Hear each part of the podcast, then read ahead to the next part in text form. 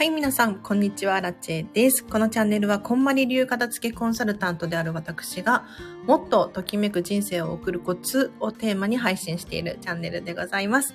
ということで、本日もお聴きいただきありがとうございます。最初に謝っておきましょうか。あの、頭まとまってないで喋り始めちゃった。際、さ、本当は普段だったら頭の中で何話すかってまとめて喋り始めるんですけど、なんか今日はついつい、あの、スタイフのライブボタンポチッと押してしまいました。すいません。頭まとまってないけど、ちょっとね、今日は質問いただきましたので、こちらの質問に返していこうかなと思っております。随時レターを募集しているので、レターを送ってほしいなと思うのと、コメント欄もぜひ使ってほしいです。あと、LINE 公式アカウントからも質問できるので、今日はですね、LINE の方から質問来ましたので、こちら答えようと思っております。どんな質問が来たのかっていうと、これ収納の話だと思うんですが、収納ケース何を買ったらいいのかわからなかったりして、段ボールのまま入れてあったり、整ったんだけれど、アフターは驚くほど変わっていないんですっていうことで、ビフォーアフターですよね。はい。また、せっかくお片付けをして、スペースが空いたところに家族が自分の部屋から持ってきた大きな、大きな紙袋が詰まった箱、何が入ってんのそれ？を置いてしまったりして、何のために片付けたのかわからなくなってしまっています。ということで、質問いただきました。ありがとうございます。はい。まず、ちょっとこの質問に関して言うと、私がアドバイスできることがあるとしたら、段ボール捨てましょう。もうこれ誰でもわかりますよね。段ボールってときめきますか？可愛いですか？美しいですか？最近は、まあ、段ボール風の収納ボックスとか売られているじゃないですか。あれ、名前忘れちゃった。いつも忘れちゃうんですよね、あの名前。なので、段ボール風の可愛らしい箱であればいいんだけれど、例えば、なんとか天然水とか わかんないけれど、そういう箱に収納されている状態って多分ときめかないと思うんですよ。なので、段ボール捨てましょう。はい。で、あと、収納に関して言うと、こんまりメソッド的には本当に最後の最後に考えるものなんですよね。だから、お片付けが終わっているのであれば、どんどん考えていいんだけれど、お片付けが終わっていない状態で収納に手をつけちゃうと良くなくって、まあ、どんな現象が起こるのかっていうと、サイズを間違って買ってしまったりとか、あとは、なんか慌てて買っちゃって間違っちゃうとか、っていう可能性があるので、収納のことは、お片付けで物を減らしに減らして、もう完璧に整ってから考えます。で、ここでのポイントは、もしね、このご質問者様が、お片付けはもう私完璧に終わってるの、みたいな ことなのであれば、収納を買いたいと思うんですよ。収納ケース何買ったらいいのかなっていうことなので。で、そんな時は、どんな大きさの、要するに縦何センチ、横何センチ、奥行き何センチの何色のどういう収納が欲しいのかっていうのを決めましょう。本当に細かく決めた方がいいです。この本が、えっと、20冊入る本棚が欲しい。なんでこんなことを言うのかっていうと、もうジャストフィットにしてほしいんですね。ジャストフィット。だから、お片付けの最後の最後で収納を考えましょうって言ってます。これ、お片付けの途中で物を買ってしまうと、収納ボックスが大きかったかなとか、小さかったかなとか、もしくは家具を手放したりとかする可能性もあるので、お家の収納スペースとどんどん合わなくなってくるんですよね。なので、収納は最後の最後に考えるっていうことですかね。で、あ、リオンさんこんばんは。あ、質問、リオンさんからの質問に答えていますよ。慌てて片付けしてます。布バッグ畳んでます。まさみさん素晴らしい。もう畳めるものは畳みましょう。はい。素晴らしいですね。で、あとは、空いたスペースに家族が持ってきたものが 置かれているっていう現象なんですけれど、これに関して言うと、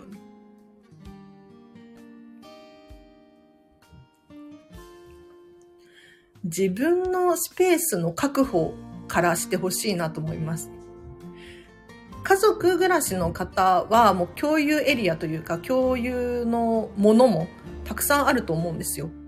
ただ、そんな中で何でもかんでも共有共有ってしていると、いくら家族であってもパーソナルな部分があるので、ストレスに感じる時があると思います。だから、まあ、こんまりメソッド的に言うと、もう、それぞれの個人個人のスペースを確保するっていうのを大切にしているんですよね。だから、まあ、共有のものは共有エリア。自分のものは自分のエリアっていうので、しっかり分けるといいと思います。はい。なのでアドバイスはこれくらいかな。本当はもっと細かいことを言えそうなんだけれど、この文章だけだとちょっと読み取りづらくって で、お片付けっていうのは本当に申し訳ないんだけれど、私、アラチはこのスタンド FM で喋っている内容って、あの、基本的にこんまりさんの本に書かれていることばかりなんですよね。で、このこんまりさんの本に書かれていることっていうのは、まあ、ほとんどの人が当てはまるような、そんな内容のことが書かれているんですよ。だからお洋服はこうやって畳みますとか、大体の人がお洋服持ってるし、本持ってるし、書類持ってるじゃないですか。でも、例えば、カメラ持ってるかって言ったら持ってない人もいるかもしれないし、車持ってるかって言ったら持ってない人もいるかもしれないですよね。だから、お片付けに関して言うと、もう本当に収納スペース、収納の大きさも人それぞれだし、形も人それぞれだし、持っているものも人それぞれなので、お家を実際にこう見てみないと、わからない部分があったりするんですよ。こんばんは、聞こえないので出直してきます。聞こえてますか？私の声。ゆるりさんの問題かな？私の問題かな？もし何かあればコメント欄でポパッと送ってくださいね。はい。あ、まさみさん皆様こんばんは。ありがとうございます。もうね、今日めちゃくちゃ嬉しいことが起こって。めちゃめちゃ、あ、聞こえてます？あ、よかったよかった。めちゃめちゃ嬉しいことが起こったんですけれど。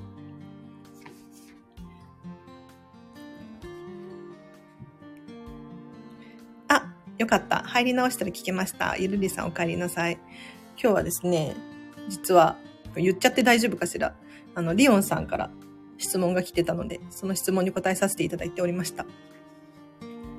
難しいですよね。なかなか。お片付け。私、アラチェがこのチャンネルでこういうふうに言ってるからといって、それが当てはまらない人もいるんですよ。申し訳ないんだけれど。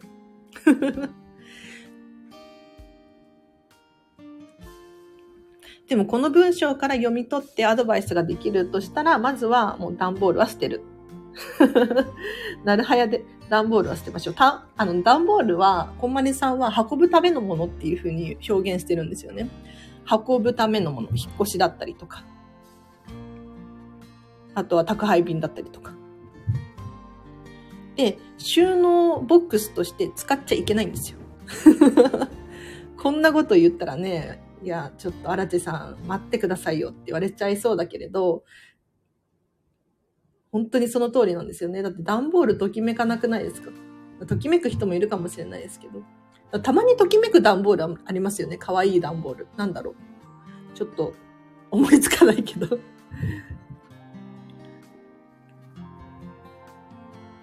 外国から来た、なんかお酒の段ボールとか。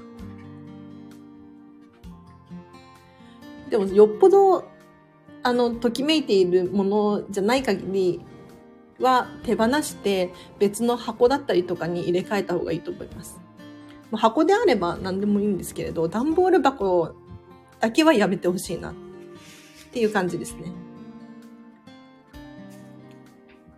なんかコツがあって、段ボール箱から出したとして、入れる場所ないよって思いません？やらちさん簡単に段ボールから出してって言うけど、入らないんですと。他に入れるものがないんですってね、思うかもしれないんですが、コツがあるんですよ。何かっていうと、段ボールを手放すっていう 意味わかんないかもしれないんですが、あの、とにかく段ボールから出してください。段ボールから出すと中身をひっくり返さざるを得ないですよね。で、もしかしたらその中に必要ないものが入ってるかもしれないし、ときめかないものが入ってるかもしれない。で、物量が減る可能性があります。で、さらに、収納をどうにかこうにか工夫して 他に収ま、収めるしか、結論ね、強制的にそこにどこかに収めるしか方法手段がないんですよ。だから、片付くんです。だから、もう、とにかく段ボールから出す。っていうのが正解です。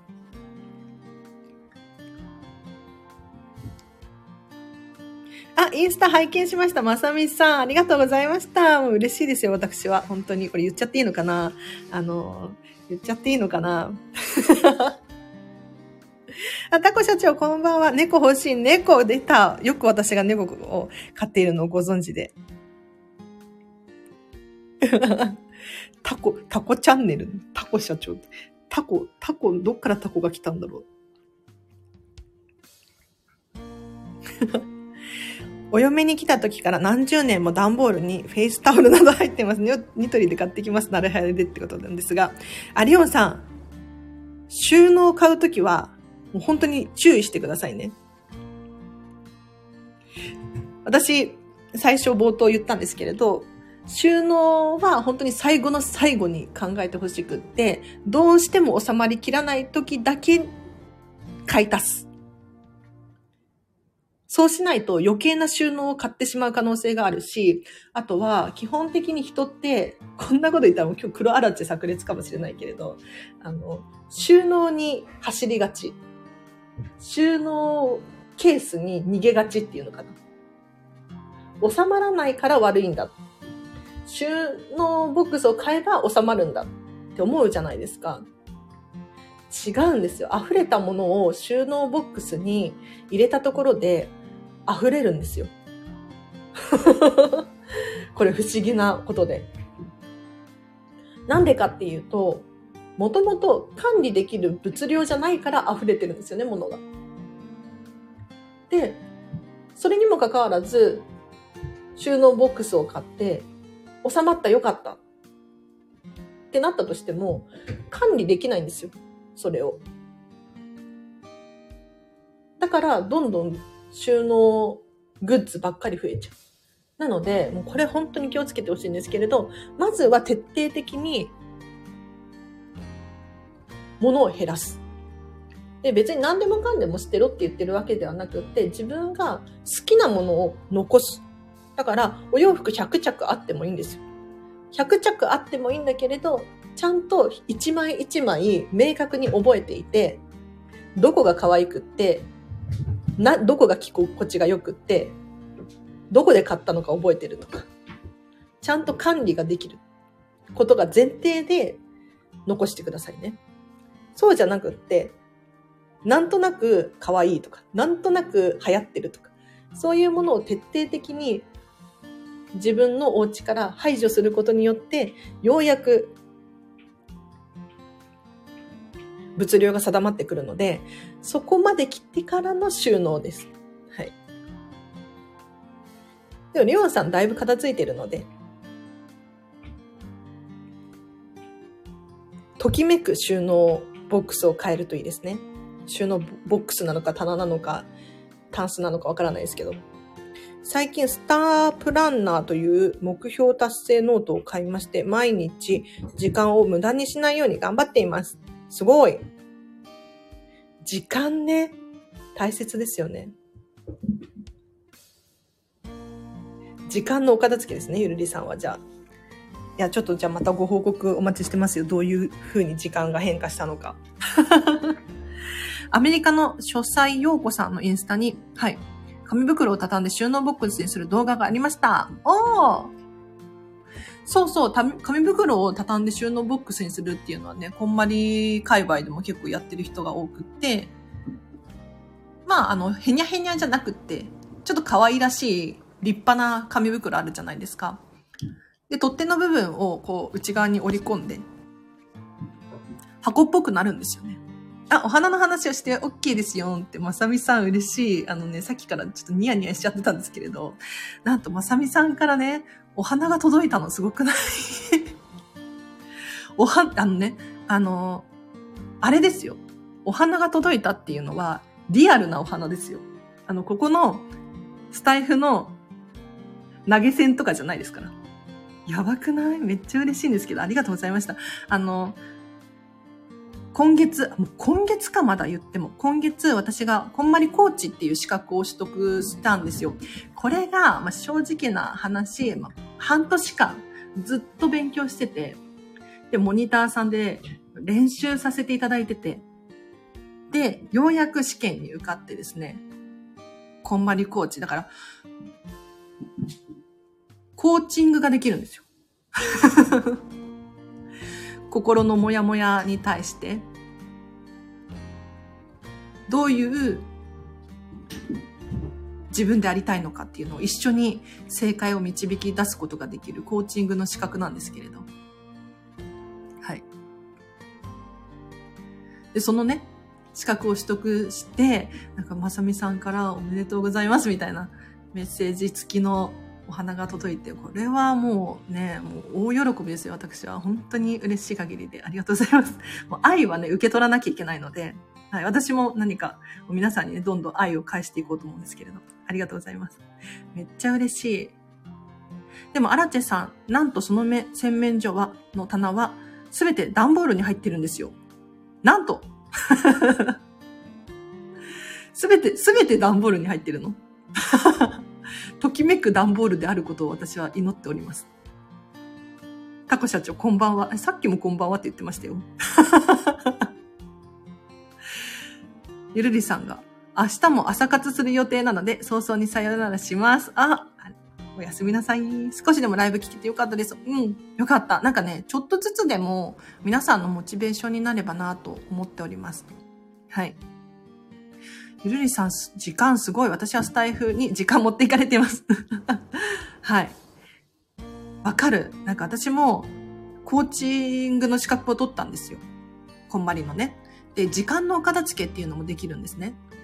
時間のお片付け。なんか日々、こう時間に追われてる。なんか忙しい。お子様に時間取られてるとか、あると思うんですけれど、時間のお片付けをすることによって、より重要なことに時間を割くことができる。これすごいですよね。でもね、言っても私荒地自身が100%完璧にできてるかって言ったらもう全然できてなくって、今日とかもお休みだったんですけれど、こんまりのね、書類作ったりとかはしていたんですが、結局、YouTube 見ちゃったりとか でも、あれですよ、昔と全然違うのは、なんとなく YouTube は見なくなって、自分が本当に見たい YouTube、知識として手に入れたいなっていう情報だったりとか、調べ物に使うだったりとか、しているので、心のあり方は違うなって思いますね。あ、お花もらうと物理的にも精神的にも満足感ありますよね。確かに。何ですかねお花ってすごいそういう魅力的な部分がありますよね。なんか、物理的なものとまた違った心の気持ちのっていうのかな？スタイフ聞くときは家事やらないとや、やらないといけないことをしながら聞くと決めるといいですよ。私は洗濯物畳みながら聞くのが好き。あ、そうですね。確かに。ゆるりさん、さすが時間のお片付けできてますね。洗い物しながら聞いてます。お、リオンさん素晴らしい。私は、あの、皆さんのコメントを読みながら喋ってます。はい。なかなかね、喋りながら何かをするって難しいんですよ。あの、お片付けをしながらお片付けの話をするとかだったらできると思うんですけれど、多分お料理しながらスタンド FM 取る。お料理の話はできると思うんですけど、今人参切ってます、みたいな。でもなんか、違うこと考えながらスタイフ喋るって難しいですよね。お花って色にも癒しパワーありますよね。確かに、そんな気がしますね。全然違いますよね。なんか夏の、例えばひまわりみたいな黄色っぽい、こう、元気カラーだったりとか、もしくは、こう、青い、こうアイリスみたいな、なんか落ち着いた色のお花だったりとか、ちょっと秋っぽい色とか、春っぽい色とかありますもんね。何なんでしょうね。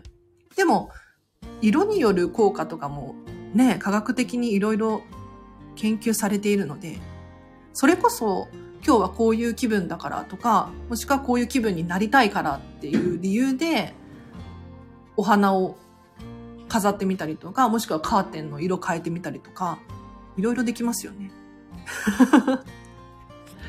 で、今日はね、あの、収納どうしようっていう質問をいただいていたので、その話をさせていただいてたんですけれど、せっかくお片付けをしてスペースが空いたところに家族がも、物を持ってきてしまうってね。多分よくあるあるな現象なんだと思うんですけれど。でもこれね、申し訳ないけど気長に待つしかないんですよね。基本的に人は変えられないじゃないですか。これどこでも言われていることだと思うんですけれど、人は変えられないので、あの自分が変わるしかないんですよね。本当に。もうなんで片付けないのって思うじゃないですか。でも、片付けない人に片付けなさいって言ったところで、片付けないんですよ。だってやりたくないのやりたくないものに対してやりなさいって言われてやりたくないですってなっちゃいますね。宿題やりなさいと本当に同じ効果なんです。じゃあどうしたらいいのかっていうと、勉強がこれだけ楽しいんだよ。お片付けがこれだけ楽しいんだよっていうのを日々見せ続ける必要がある。もしくは、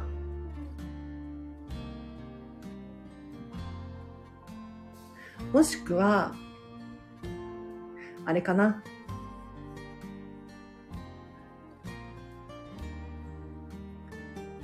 整える。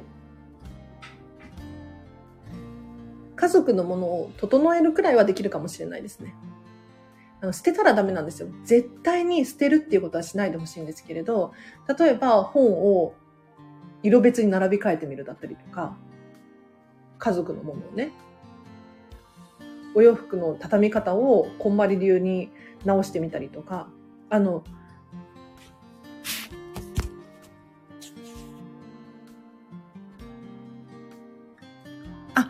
さんこんばんは。嬉しいコメントありがとうございます。あ、スタイフ初心者ですってことなんですけれど。いや、私もね、全然初心者の気持ちですよ、いつも。もう言っても1年半くらいやってるんですが、はい。全然初心者ですね。今日は友人の娘さんが、あ、中学卒業式で黄色のブーケをプレゼントしましたが、とても喜んでもらいました。受け取ってくれた笑顔にも癒されます。素晴らしい。そういうことですよね、プレゼントってね。なんかもう、あの皆さんもプレゼントもらったりあげたりすることがあると思うんですけれど、そのプレゼントをあげた瞬間っていうのが一番価値が高い時間なんですよ。例えば、あの、指輪をあげる。まあ、指輪、ちょっと大げさかな、お財布あげるとか、わかんないけれど、何かプレゼントあげるとするじゃないですか。で、プレゼントあげたその瞬間が一番素晴らしい、なんかピーク、プレゼントの、あの、旬っていうのかな。ピークの部分で、その後そのものを、その人がどうしようと、まあ、一つ、プレゼントのお役目を果たされてるので、うん。皆さんがもしプレゼントを受け取った場合に、もうもらった時、もらった瞬間の温かい雰囲気を最大限に味わい尽くして、もし万が一好みじゃないものを受け取ったとしても、ちょっと一回使ってみようかなとか。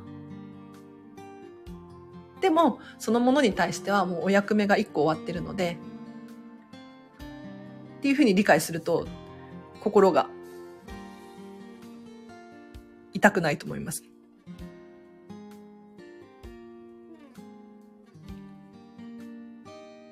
何の話してましたっけ？忘れちゃった。なんか、あ、家族のものを整えようっていう話をしてたんだった。こんまりコンサルタントの方にプレゼントするのは本当に ハードル高いですよ。緊張しました。めっちゃウケる。確かに。いや、もうね、これね、あ、荒地さんに喜んでもらえて本当に良かったです。こちらこそ、あの、嬉しかったです、すごく。お花をね、いただいたんですよ、まさみ。あの、リアル、リアルフラワーですよ。リアルフラワーをプレゼントされまして、本当に大感謝です。メッセージ付きで私はね、本当に、あの、もう今年一番嬉しいです。で片付けコンサルタントも片付けコンサルタント同士でプレゼントめっちゃ悩んでると思うんですよ。でもね、あの、まさみさんに朗報があって、朗報なのかわかんないけれど、もしかしたらバッドニュースかもしれないんですけど、人によっては。プレゼントって結局自分が何を渡したいかが一番重要なんですよ。私はこの人にこれをあげたいっていう気持ち。結局受け取る人が喜んでくれるか喜んでくれないかっていうのはわからないじゃないですか。だから、その人がたとえ喜んでくれたとしても、喜んでくれなかったとしても、自分の気持ちが満足するようなものをプレゼントするっていうのが一番のプレゼントだと思います。はい。お花は誰がもらっても嬉しいですよね。確かに。いや、お花？まあ、ね、ちょっとめんどくさいわっていう人もいるかもしれないけれど、基本的になんか嬉しいですよね。男性ももらって嬉しいんじゃないかな。で、話を戻しましょう。あの、この話をして今日は終わりにするんですけれど、家族のものを整えるっていうね。はい。なるほど、深いですね。さすがプロです。いやいやいやいや。これね、さっき読んでた本に書いてあったんですよ。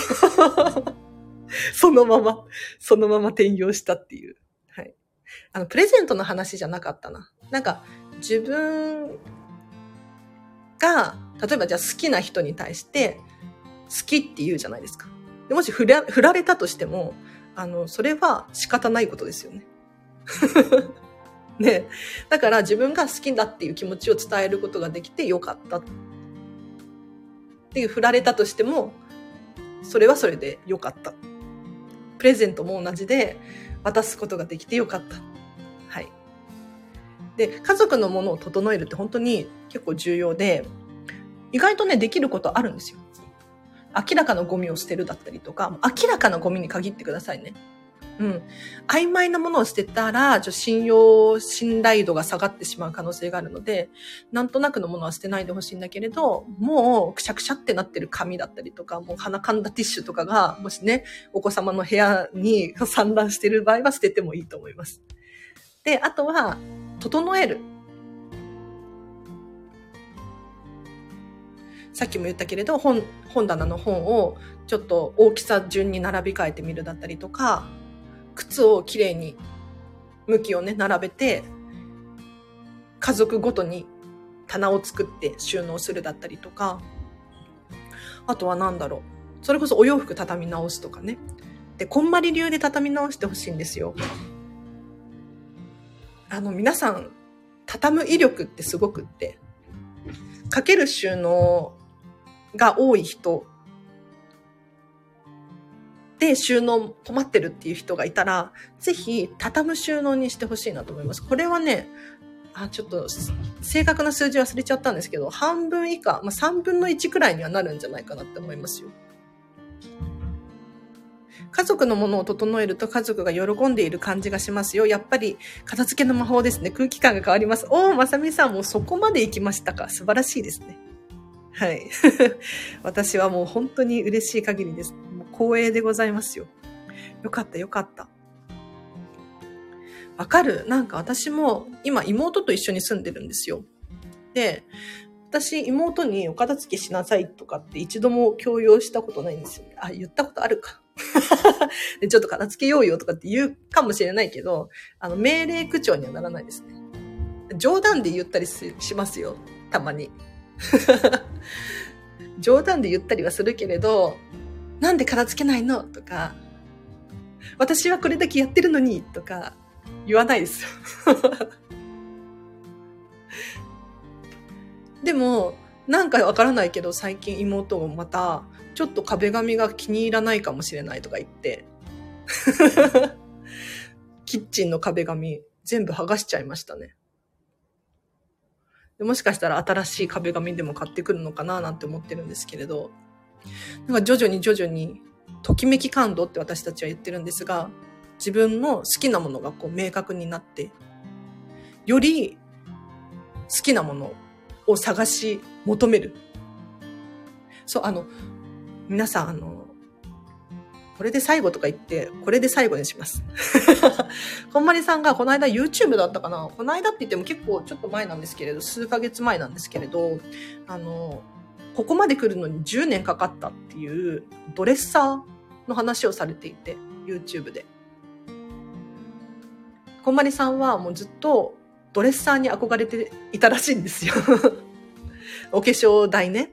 お化粧をするま女性らしい、こう、可愛らしいスペースに憧れていたんだけれど、もう完璧なドレッサーがずっと見つからなかったっていうふうにおっしゃられていて、で、この間の YouTube で、ようやく10年かかって理想的なね、ドレッサーにありつけたなんていうふうに言ってたんです。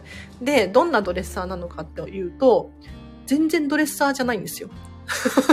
なんかあの、引き出しの上に可愛い鏡をちょこんと置いて、それをもう化粧台として使っている。そうなんです。だから普通の引き出しに椅子を置いて、鏡を置いて使っていて、それがもう本当にときめくっていうふうにおっしゃられていたんですよ。で、ここまで来るのに10年かかったって言ってたんですね。だから、あの皆さん、今、もしね、収納について悩んでいたりとか、しっくりこないとか、なんか、ときめかないっていうふうに思うかもしれないんですけれど、あのね、突然目の前に 完璧な120点、200点満点のものが現れるわけないんですよね。もう、世界中時間をかけて丁寧に自分のときめくものっていうのを一個ずつこう集めていく必要があるので、急になんかこれじゃないかもしれないとかって思って、パパッと買い揃えちゃったりとかするのではなく、こだわりにこだわったものをゆっくり集めるっていうのもいいかもしれないですね。はい。ということで、ここまで喋って私は満足したので、この辺で終わりにしたいと思います。最後に、じゃあお知らせだけしようかな。えっと、22日火曜日夜21時半から、こんまりコンサルタントコラボライブです。スタンド FM コラボライブで、こんまり流片付けコンサルタントの同期、同期とかあるの。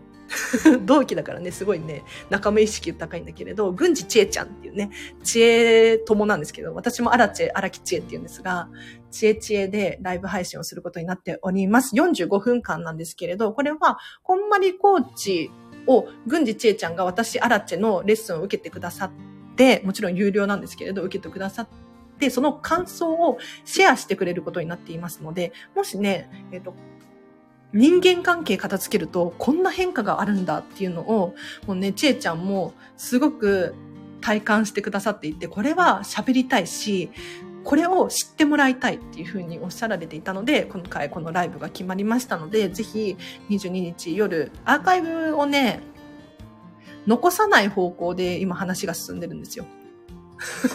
もしかしたら、有料とかで残す可能性はあるんだけれど、アーカイブ残さないので、ちょっとライブ聞ける人いたら、チラッとでもね、聞きに来てほしいなと思います。トライアンドエラーで気づきをつかむしかありませんね。コラボライブ楽しみにしています。お、ありがとうございます。トライアンドエラーですよね。何事もね。はい。あと29日に、どんどんお知らせがある。29日、これ私のお知らせじゃないんですけれど、こんまりさんのお弟子さん、こえこんまりさんのお弟子さんののぞみさんっていう、武田のぞみさんっていう方のデータの片付けセミナーっていうのがあるので、1時から2時半、1時間半の午後のセミナーなんですけれど、皆さんデータどうなってます？パソコンの中、スマホの中。ねもしデータが軽くなったら、どんな効果があるのかっていうのを、29日の1時半から1時間半ですね。こんまりさんのお弟子さんって世界に2人しかいないんですよ。私たち片付けコンサルタントは弟子とかではなくって、えっ、ー、と、方法を学んでるだけなので。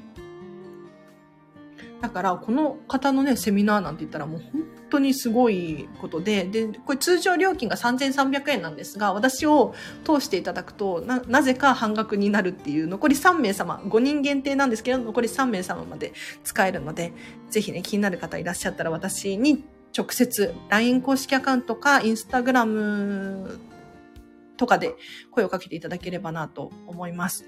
では、今日はこの辺りで終わりにしようかな。はい。では皆様今日もお聴きいただきありがとうございました。では、ときめく夜をお過ごしください。あらちでした。バイバーイ。いや、今日はすごいハピネスだぞ。